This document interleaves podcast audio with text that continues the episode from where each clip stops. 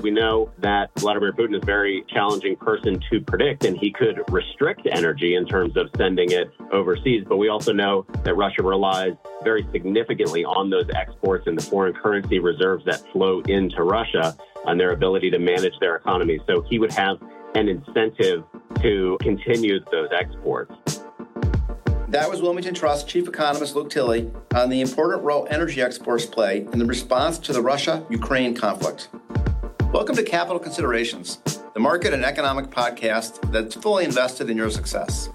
I'm your host, Tony Roth, Chief Investment Officer of Wilmington Trust. Today we have a special edition of Capital Considerations. We held a webinar on February 25th as Russia's invasion into Ukraine was first unfolding. I was joined by a number of Wilmington Trust brightest. I spoke with our chief economist, Luke Tilley, our head of investment strategy, Megan Shue, and senior portfolio manager and energy sector analyst, Mark Horst. We recorded this webinar in late February, and this tragic situation has evolved significantly since then. But I hope you find some of our insights useful as you work to digest the implications of these events. Thank you, and good afternoon, everybody.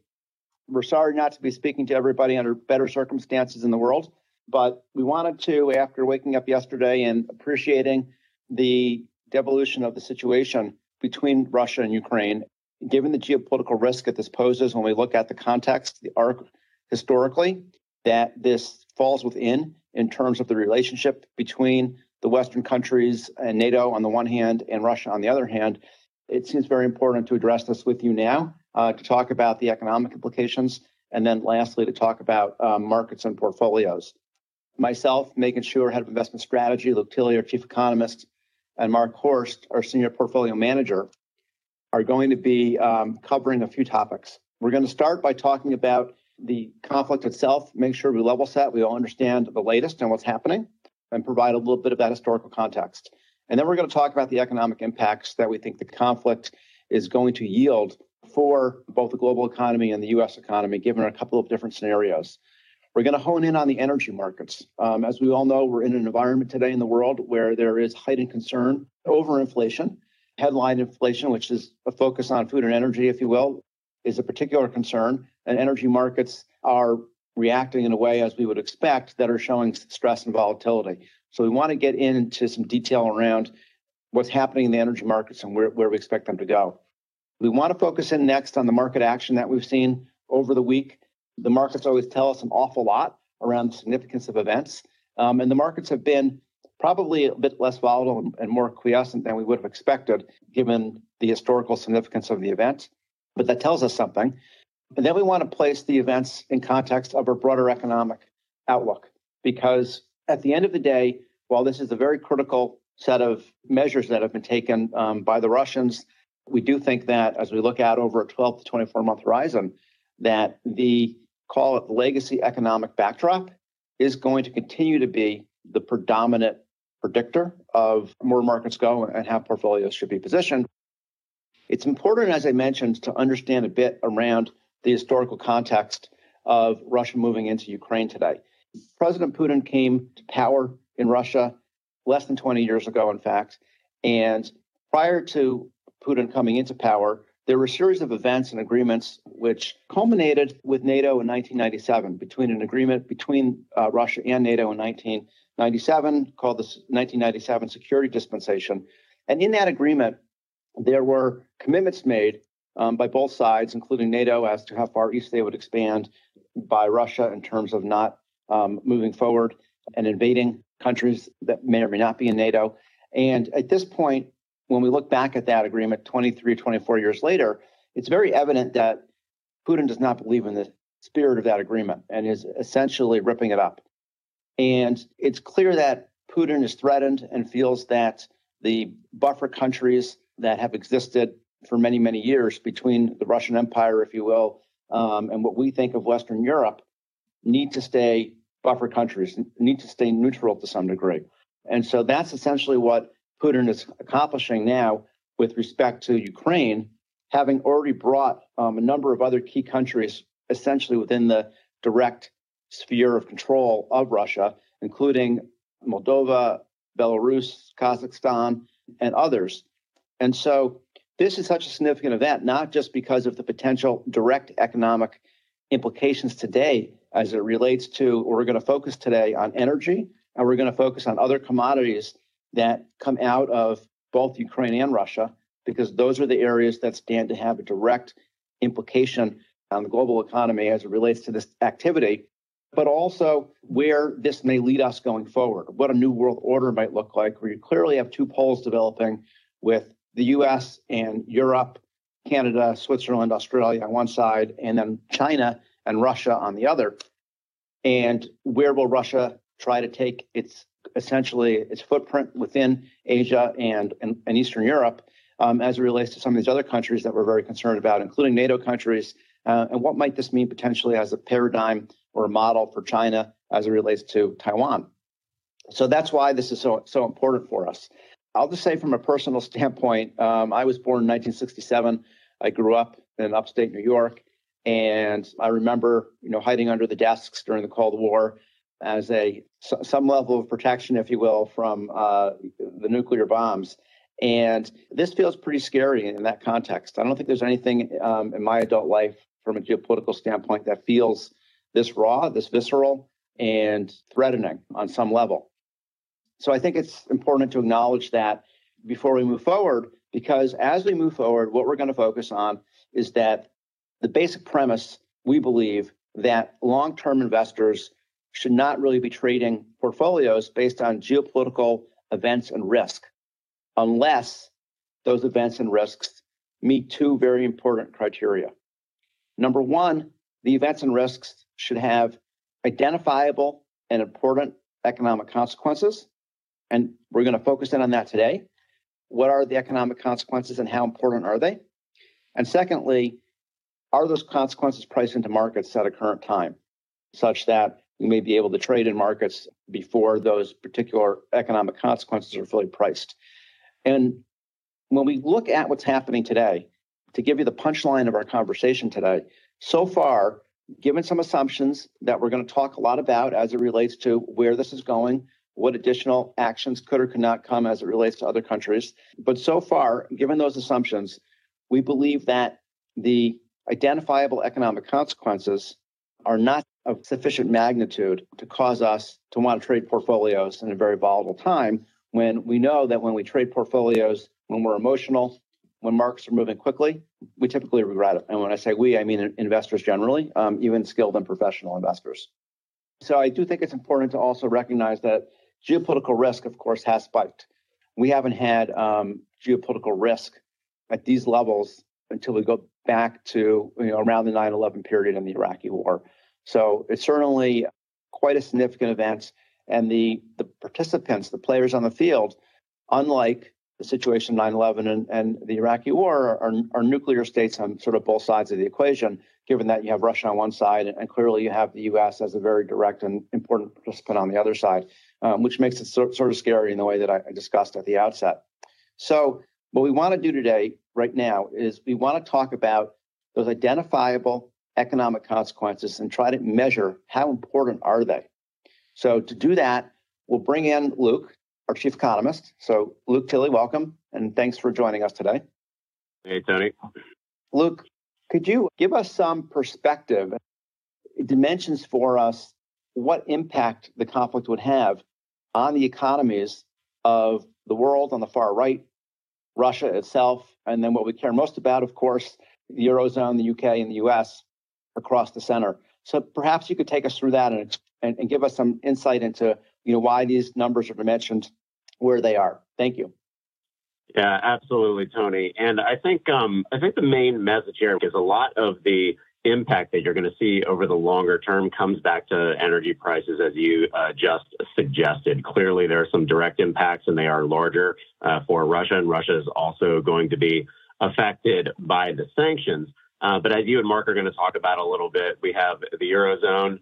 Uh, and and really the globe relying pretty heavily on uh, Russia's exports. So what's going on here is this assumes an oil price above $100 and through pretty much the early stages of the second half of this year, so pretty much the first half of this year. Uh, and we haven't seen that. We saw that initial spike in energy prices, and we'll talk about that more. They've come down since then, but uh, obviously they could move back up. This also assumes that the European gas prices uh, remain pretty high, as high, a little bit higher than they have been uh, till the uh, till the end of this year, and that uh, that is taking a bite out of eurozone growth.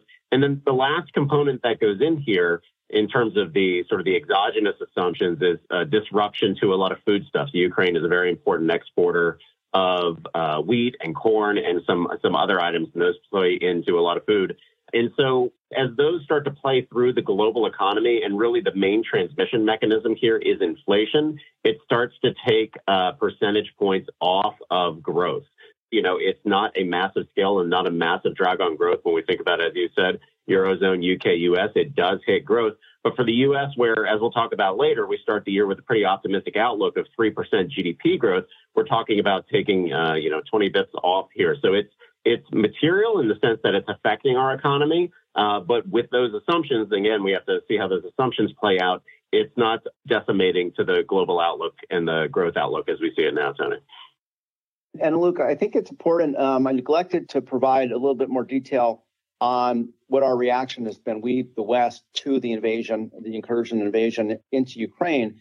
And obviously, we've had sanctions. And what's important to note are a few things. Number one is the sanctions have essentially targeted financial institutions and, and individuals. They have not generally targeted the energy space. Um, and that's very important and foundational to what you're, you're about to talk to, which are the assumptions that go into these uh, relatively unimpressive impacts that the conflict could have on economic growth in different parts of the world. We've also seen today in the Eurozone the sanctioning directly of Vladimir Putin and Sergei Lavrov, who is the foreign minister. Of course, in the case of those individuals, their wealth is not actually held directly in their names. It's held by a lot of the surrounding oligarchs and whatnot. And so we're going to see over time the efficacy of these sanctions uh, as it relates to the wealth and consequent behavior uh, that it could have on these people, see how tight they're able to make those. The other thing that I would point out, which I think is important, two things. One is that the Germans moved very quickly to suspend the certification of the Nord Stream 2 pipeline. And that is so important because as we move through these steps, understanding the degree of alignment or solidarity, if you will, on the Western countries is very important as Putin gauges what, what else he can do, what else he can get away with, if you will. Um, and it was somewhat surprising that the Germans were willing to move so quickly with such unequivocal on the pipeline.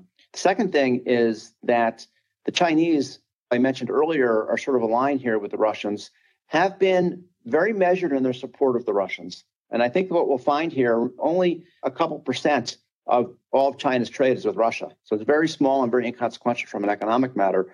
And China is going to do what's right for China from an economic standpoint at the end of the day. And I think that describes to a large degree why their support for Russia here has been much more contained, which is important when we think about where the world is going and, and what this means with the new world order. So, with those observations, Luke, maybe take us through a little bit more detail the assumptions that these economic impacts are based on, if you could, please. Yeah, absolutely. And uh, so when we when we think about all of the oil prices that I described, and the gas price forecast, and also the the food steps, the food stuff, it really plays through to inflation. Now we know that there are the high reliance on the the Russian exports, uh, but we don't expect it to be, at least it doesn't look right now, as you were talking about the sanctions, to be completely uh, derailing the overall energy complex. We think that these are really the most important things we think about as we go forward, and that is that minimal disruption to the energy supply. As you mentioned, Tony, the sanctions have not been directed at oil or natural gas. Uh, President Biden saying yesterday that they have specifically excluded that as of yesterday when he announced the sanctions and saying, I know Americans are hurting and they're and working with other countries trying to ensure energy supplies. And then earlier today, reports of a State Department official saying going forward, they do not plan to attack in any way with the sanctions the, the global energy supply. So that's really important. So know that Vladimir Putin is a very challenging person to predict, and he could restrict energy in terms of sending it overseas. But we also know that Russia relies very significantly on those exports and the foreign currency reserves that flow into Russia on their ability to manage their economy. So he would have an incentive to continue those exports. And then another thing that doesn't get as much attention as the energy, but is so important right now because we have such an inflation and supply chain problem already, uh, are other commodities outside of uh, the non energy commodities, if you will. Ukraine and Russia together produce 29% of global wheat. Obviously, that could play through to food prices, which have already surged pretty high over the past year or so. I won't go through all of them, but aluminum and copper. Uh, Russia produces 43% of global palladium, which uh, not everybody knew before this week, but probably knows now goes into catalytic converters, and we already have issues with automobiles. So the main transmission mechanisms that we're thinking about here, Tony, again, uh, do go to inflation. We're expecting some uh, disruption there, but not for it to completely uh, derail global commerce. And that's what we're seeing out of those sanctions so far and what we expect going forward. Thanks, Luke. So, again, just to summarize, the key takeaway from this part of our conversation is that we don't believe the conflict, given what we know today, is likely to have significant global economic implications with those two key assumptions. The one assumption being that the Russians continue to allow the hydrocarbons to flow to Europe because it's, the, it's in the mutual benefit of, of the two areas for that to happen for the reasons that you've just described. And secondly, um, that to some degree, Ukraine does get back up on its feet as an economic zone and is able to start to export wheat, um, neon, all these different commodities that are important to the global economy. So clearly, the most important element in terms of what's at play in the global economy is the supply of energy from Russia around the world. So I want to bring in Mark Horst, who's a senior equity analyst who covers the energy sector for us, both in the US and globally. Mark, we've seen, even before this conflict, a pretty significant amount of volatility in the, energy market over the last year, um, even going back a couple of years. We've seen a run up in prices as the pandemic has waned and that supply demand balance, certainly from a demand side, starts to really pick up again. So, before we talk about the potential impact of the conflict on the equilibrium, if you will, in the global oil field, set the stage for us, if you could, please, and just give us the baseline of how you saw the energy space and the oil market coming into the year. Yeah, thanks, Tony, and thanks for including me in today's conversation. Oil's been very volatile really over the past several years. And if we think back during the height of the pandemic, conversely, we saw energy prices dip to negative $35. And now we're in excess of $100 as of yesterday. And so, what we've seen in this supply demand balance really coming out of the pandemic, and if we think about March and April and the summer of 2020, when everyone across the globe was essentially on lockdown, we saw demand just erode. Everybody was, was staying at home. There was no fuel consumption, no jet fuel, no automotive fuel. And just for, for context, automotive or transportation fuels account for about 70 to 75% of all oil demand. So at that point, markets were dramatically oversupplied and the inventories had built up to levels unprecedented. Since then, as the pandemic is, appears to be coming to the end, restrictions appear to be lifted, We've now moved to an undersupplied environment. Today, global inventories for not only crude, but for finished products such as gasoline and diesel are down 60 to 50% in some cases at levels well below pre pandemic periods. So, coming out of this, the demand picture, our view was incredibly strong. You know, a lot of us within the business community and even for leisure we're ready to get that back out, start traveling, driving, flying, and get back to living as we have pre-pandemically. Conversely, on the supply side, you know, we've come out of this period with very low underinvestment in oil. Really, over the past four to five years, there's been no significant investment in new projects. And so we've had this undersupply investment coupled with demand in excess of where we were, we're now at a point where our view is very positive for oil and energy markets entering 2022, even before we had any of these geopolitical tensions that are only additive to potential supply shocks to moving prices higher. So uh, when you say our view is positive, positive in the sense of price moving upwards, correct? Yes. So when I say positive, positive for oil, positive for the energy sector, positive for stocks, that these prices that we saw would continue to climb higher and that stocks and commodities would both have positive returns. So there aren't many statements that we can make that are appealing to both sides of our political spectrum here at home. But one that we can is that we've seen two administrations now work really hard, uh, ironically unsuccessfully, but now the work has been done for them to try to convince the Germans not to build and accept the Nord Stream 2 pipeline. And now they've in fact suspended it. Take us through how dependent Europe already is indeed uh, on Russia for energy. Russia is absolutely one of the third largest players in the energy market. So on the oil side, the United States, Saudi Arabia, and Russia are the three largest producers of oil by a wide margin, each producing around 12 to 13 million barrels per day, compared to the next largest with Iraq and, and others at six to seven. And so, conversely, to the natural gas market, Germany has really gone through a situation since the Fukushima crisis where they've eliminated their usage of nuclear power and have focused on renewables with wind and solar, and then also the importation of natural gas. To this point, Russia is the largest single supplier of natural gas into Europe with over 30%. We've also seen the U.S. increase their supply into Europe through LNG shipments, but those remain a very small portion today. And while shipments are up over almost double over the prior year, it's still a small portion. So their reliance remains on those pipelines through the Ukraine and others into, into Germany and Europe for their natural gas.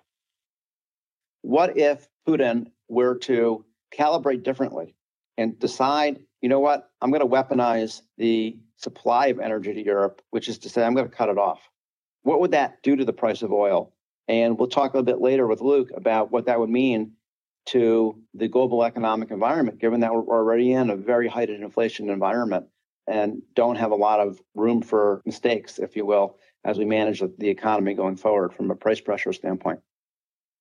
It's the, the elephant in the room question, in that both sides, the West, with terms of their sanctions, with excluding energy and the payment of energy, and Russia continuing to pump energy into these markets, both natural gas and oil, appears to be that it will be fluid. But if he were to change course and cease sending oil or, or turn the pipes off per se, we would see a pretty dramatic, we think, a pretty dramatic spike in the commodities.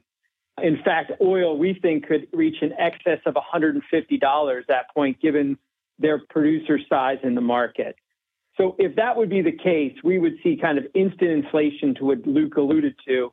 But one of the challenges would be for other producers to offset the restriction of their supply and try to put oil in the market to offset that. The challenges is right now would be in terms of how quickly that could be done. It takes time with the US being a rather quick market. They're still permitting. We're talking multiple months at the earliest, probably likely a couple quarters before you could get supply back online to really offset some of that destruction. What would likely so, occur though would be demand destruction. It would be situations where prices move higher and that consumers are really impacted consumers really focus on the price of gasoline rather than the price of crude because that's how you and I and others feel those inputs. Last time we saw the $4 mark as the national average being a price where people started to change their, their consumption behavior. We think that probably could be the case this year, potentially even higher, given that there is this pent up demand. So it's there, but would likely result in demand destruction with substantial price spikes that could be you know, elongated for months, if not quarters, depending how quickly we could increase the supply of the commodity. Mark, just to end this part of our conversation, why can't we just go to the Saudis? We, you know, we provide all their defense effectively and tell them that we want them to pump more oil or we're going to take away their F 16s, just to be very crass about it. And what about um, Iran? There's a lot of conversation around us being on the brink of a, a new agreement with Iran, we being the Western countries um, which would release not just incremental daily production, but a lot of oil that's in storage. In terms of the Saudis and our other Middle Eastern allies, the Saudis are really looking for the U.S. to provide assurance in terms of defense if there were to be an agreement with Iran. So, if Iran would sign a nuclear agreement um, and be allowed to enrich uranium again, the Saudis are concerned that they may attack Saudi Arabia. So they want this assurance would come from the U.S. government before they would be willing to pump any additional products or oil back into the market. The other element besides the assurance is the true additional resources that are available. So there are a lot of questions out there in terms of what is the true spare capacity for the Saudis. We think the spare capacity is less than what they would indicate. We think spare capacity is probably today around 2 million barrels maximum. So they don't have a lot of existing capacity that they could turn on today to alleviate potential spikes. Now, conversely, Iran now is in the driver's seat in terms of negotiating power. They want to make sure that if any agreement were to be reached, that the next administration couldn't just tear it up, which is a challenge as we've seen previously. But if Iran were to come back into the market, the challenge is again their production. We think today could only add an additional one to one and a half million barrels back in the market. So if we're taking away 11 to 12 from Russia, only adding back one to two or two to three from both Saudi and Iran, we're still at a meaningful deficit. All right. Thanks very much, Mark. So let's pivot and talk about the markets, not just the oil market, but the equity market, the bond market. The 10 year is at 2% now, which indicates that there's less flight to safety at the US dollar and, and US treasuries uh, than there was earlier in the week. So, Megan, uh, our head of investment strategy, thanks for joining us today. Thanks, Tony. Megan, when you look at the activity in the market, are the markets just smart enough to see what Luke took us through in the outset that this is a relatively small economic impact and that Putin is going to, market really believes that Putin is not going to roll the dice on turning off energy to, to, to Europe? Or how are you reading things? Yeah, well, I think the markets have been, to be fair, uh, I guess on the whole, it looks like market action has been fairly orderly, but there have been periods that certainly looked like panic um, with the market actually did reach on the S&P 500 a drawdown of about 12% and volatility has spiked with the the VIX index, which is a, a, common measure of volatility in the S&P 500, reaching the highest that we've seen in over a year, uh, outside of, of the most recent one in January. So very high volatility, a lot of swings in the market. But I do think that there's been uh, an inclination to sell first, ask questions later. And then when they're asking questions, investors are coming to similar conclusions. Um, and we're getting more information. It's so fluid. But one thing that we are watching that I think is really important to keep an eye on going forward is high yield corporate credit spreads. We've seen a fairly uh, significant increase in credit spreads so far this year, um, almost about 90 basis points uh, by this measure.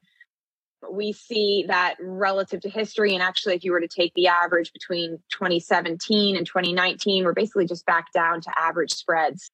So, this is a really good measure in terms of what the fixed income and the credit markets are signaling in terms of potential economic spillover and weakness.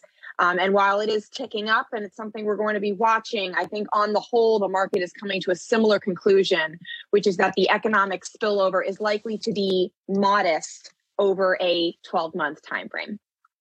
Thanks, Megan. And it's interesting that on our Bloomberg screens, uh, while we're speaking, a story popped up to one of my earlier points that both the Bank of China and the Industrial and Commercial Bank of China, which are two of the three largest banks in China, are now restricting financing of commodities um, sourced from Russia. And so you can see here that China is resisting being categorized, if you will, as wholly aligned with Russia on one pole, set apart from um, its other much more important trading partners like the US, Germany, Europe, et cetera. And that's bad for Putin. So, Luke, let's go back to you and talk about. I mentioned at the outset that it's very important to spend a lot of time and attention on the conflict, but it's also important to contextualize it. And we have a economic environment that we're pretty constructive on, where we come into the year, we had 7% GDP growth annualized in the fourth quarter of last year. It was just revised up earlier this week. We had earlier today uh, consumer expenditures, which were quite solid.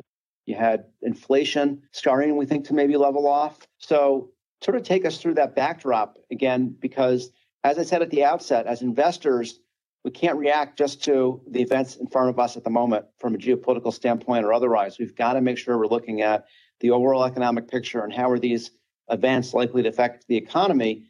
And so the bigger risk for us continues to be in our in our view inflation and the Fed's management of inflation. So maybe let's just start quickly with the projection for economic growth for the year.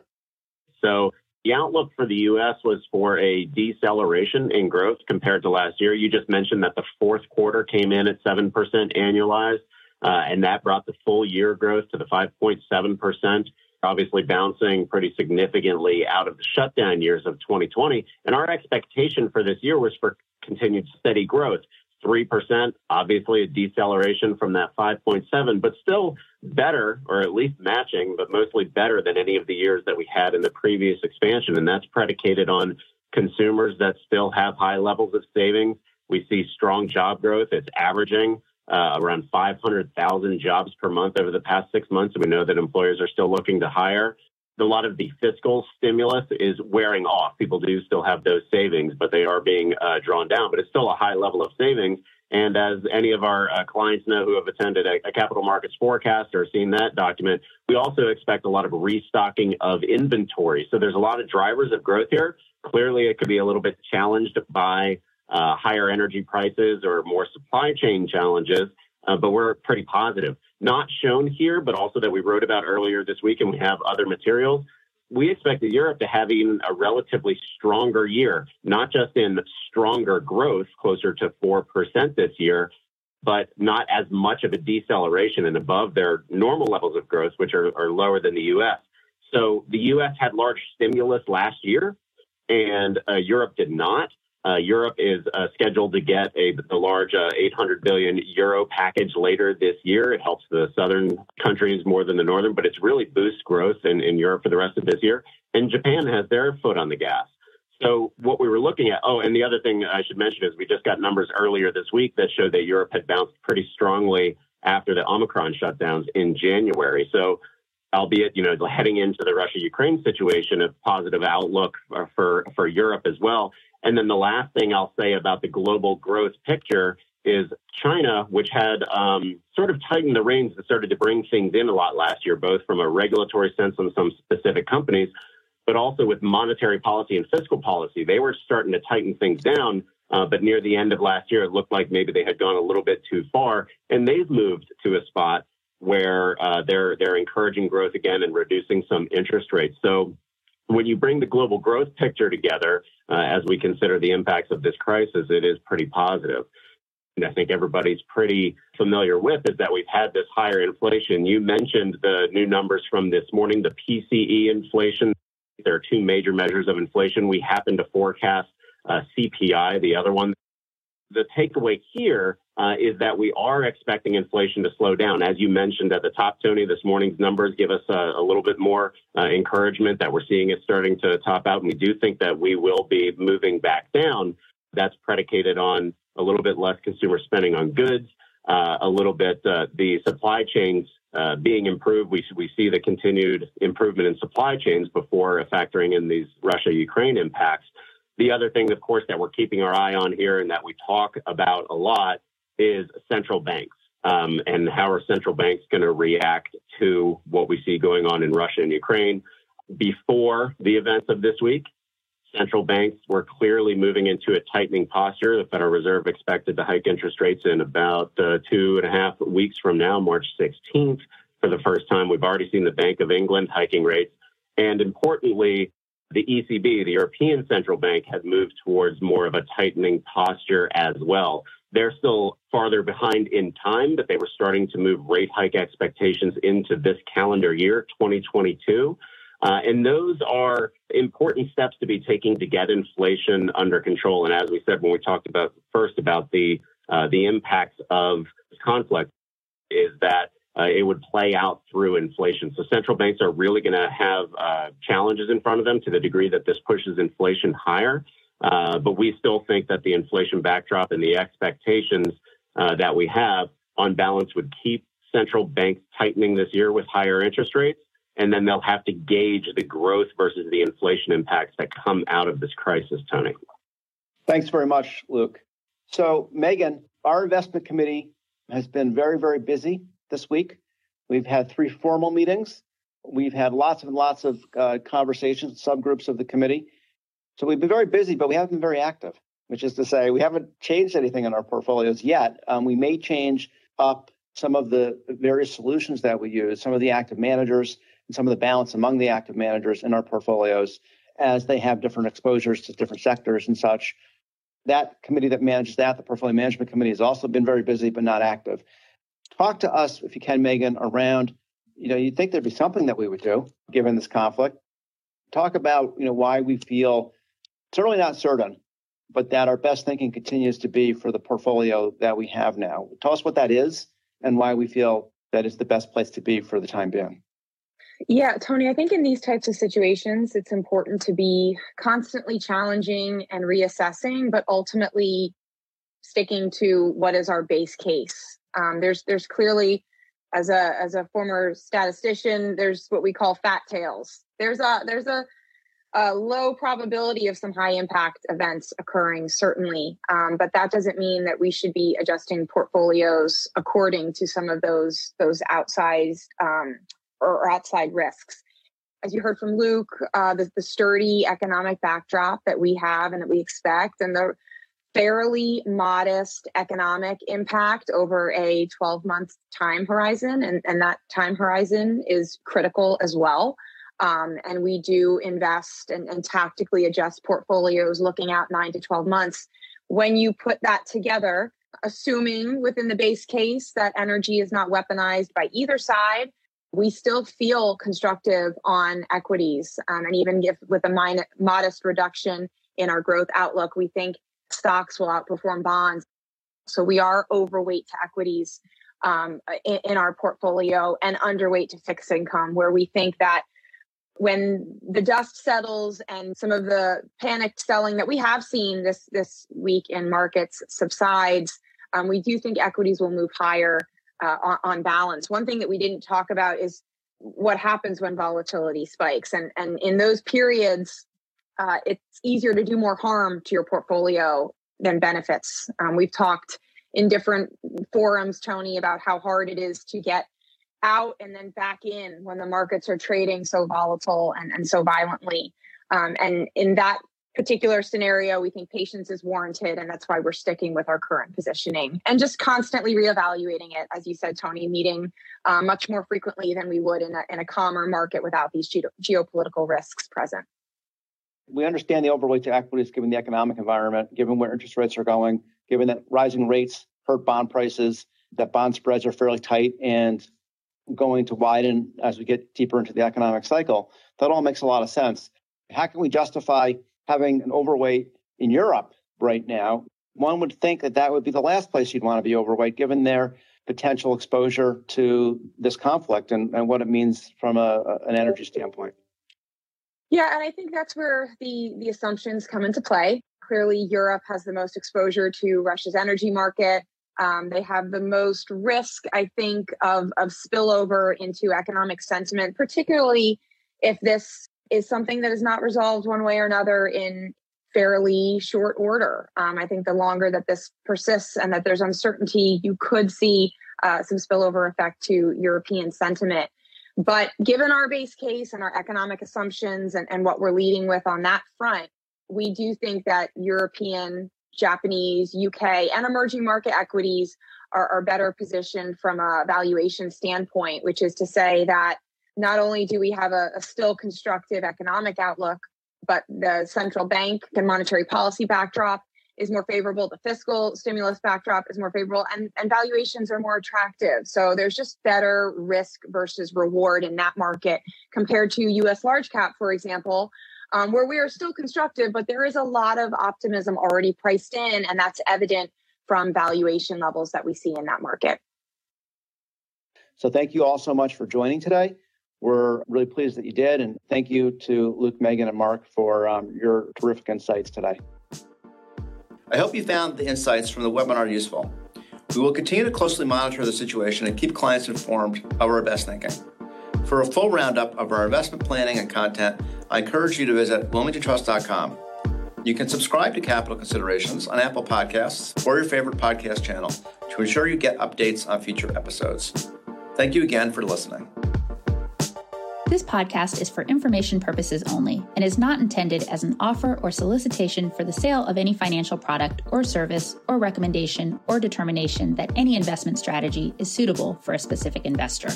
Investors should seek financial advice regarding the suitability of any investment strategy based on the investor's objectives, financial situation, and particular needs. The information on Wilmington Trust's capital considerations with Tony Roth has been obtained from sources believed to be reliable, but its accuracy and completeness are not guaranteed. The opinions, estimates, and projections constitute the judgment of Wilmington Trust as of the date of this podcast and are subject to change without notice. Wilmington Trust is not authorized to and does not provide legal or tax advice. Our advice and recommendations provided to you is illustrative only and subject to the opinions and advice of your own attorney, tax advisor, or other professional advisor. Diversification does not ensure a profit or guarantee against a loss. There is no assurance that any investment strategy will be successful. Past performance cannot guarantee future results. Investing involves a risk, and you may incur a profit or a loss. Any reference to company names mentioned in the podcast should not be constructed as investment advice or investment recommendations of those companies. Facts and views presented in this report have not been reviewed by and may not reflect information known to professionals in other business areas of Wilmington Trust or M&T Bank and may provide to seek to provide financial services to entities referred to in this report. M&T Bank and Wilmington Trust have established information barriers between their various business groups. As a result, M&T Bank and Wilmington Trust do not disclose certain client relationships or compensation received from such entities in their reports. Investment products are not insured by the FDIC or any other governmental agency, are not deposits of or other obligations of, or guaranteed by Wilmington Trust, M&T Bank, or any other bank or entity, and are subject to risk, including a possible loss of the principal amount invested. Wilmington Trust is a registered service mark used in connection with various fiduciary and non-fiduciary services offered by certain subsidiaries of M&T Bank Corporation, including, but not limited to, Manufacturers and Traders Trust Company, M&T Bank, Wilmington Trust Company, WTC, operating in Delaware only, Wilmington Trust NA, WTNA, Wilmington Trust Investment Advisors Inc., WTIA, Wilmington Funds Management Corporation, WFMC, and Wilmington Trust Investment Management LLC, WTIM. Such services include trustee, custodial agency, investment management, and other services. International corporate and institutional services are offered through M&T Bank Corporation's international subsidiaries. Loans, credit cards, retail and business deposits, and other business and personal banking services and products are offered by M&T Bank, member FDIC. 2021 M&T Bank Corporation and its subsidiaries, all rights reserved. Private market investments are only available to investors that meet the U.S. Securities and Exchange Commission's definitions of qualified purchaser and accredited investor.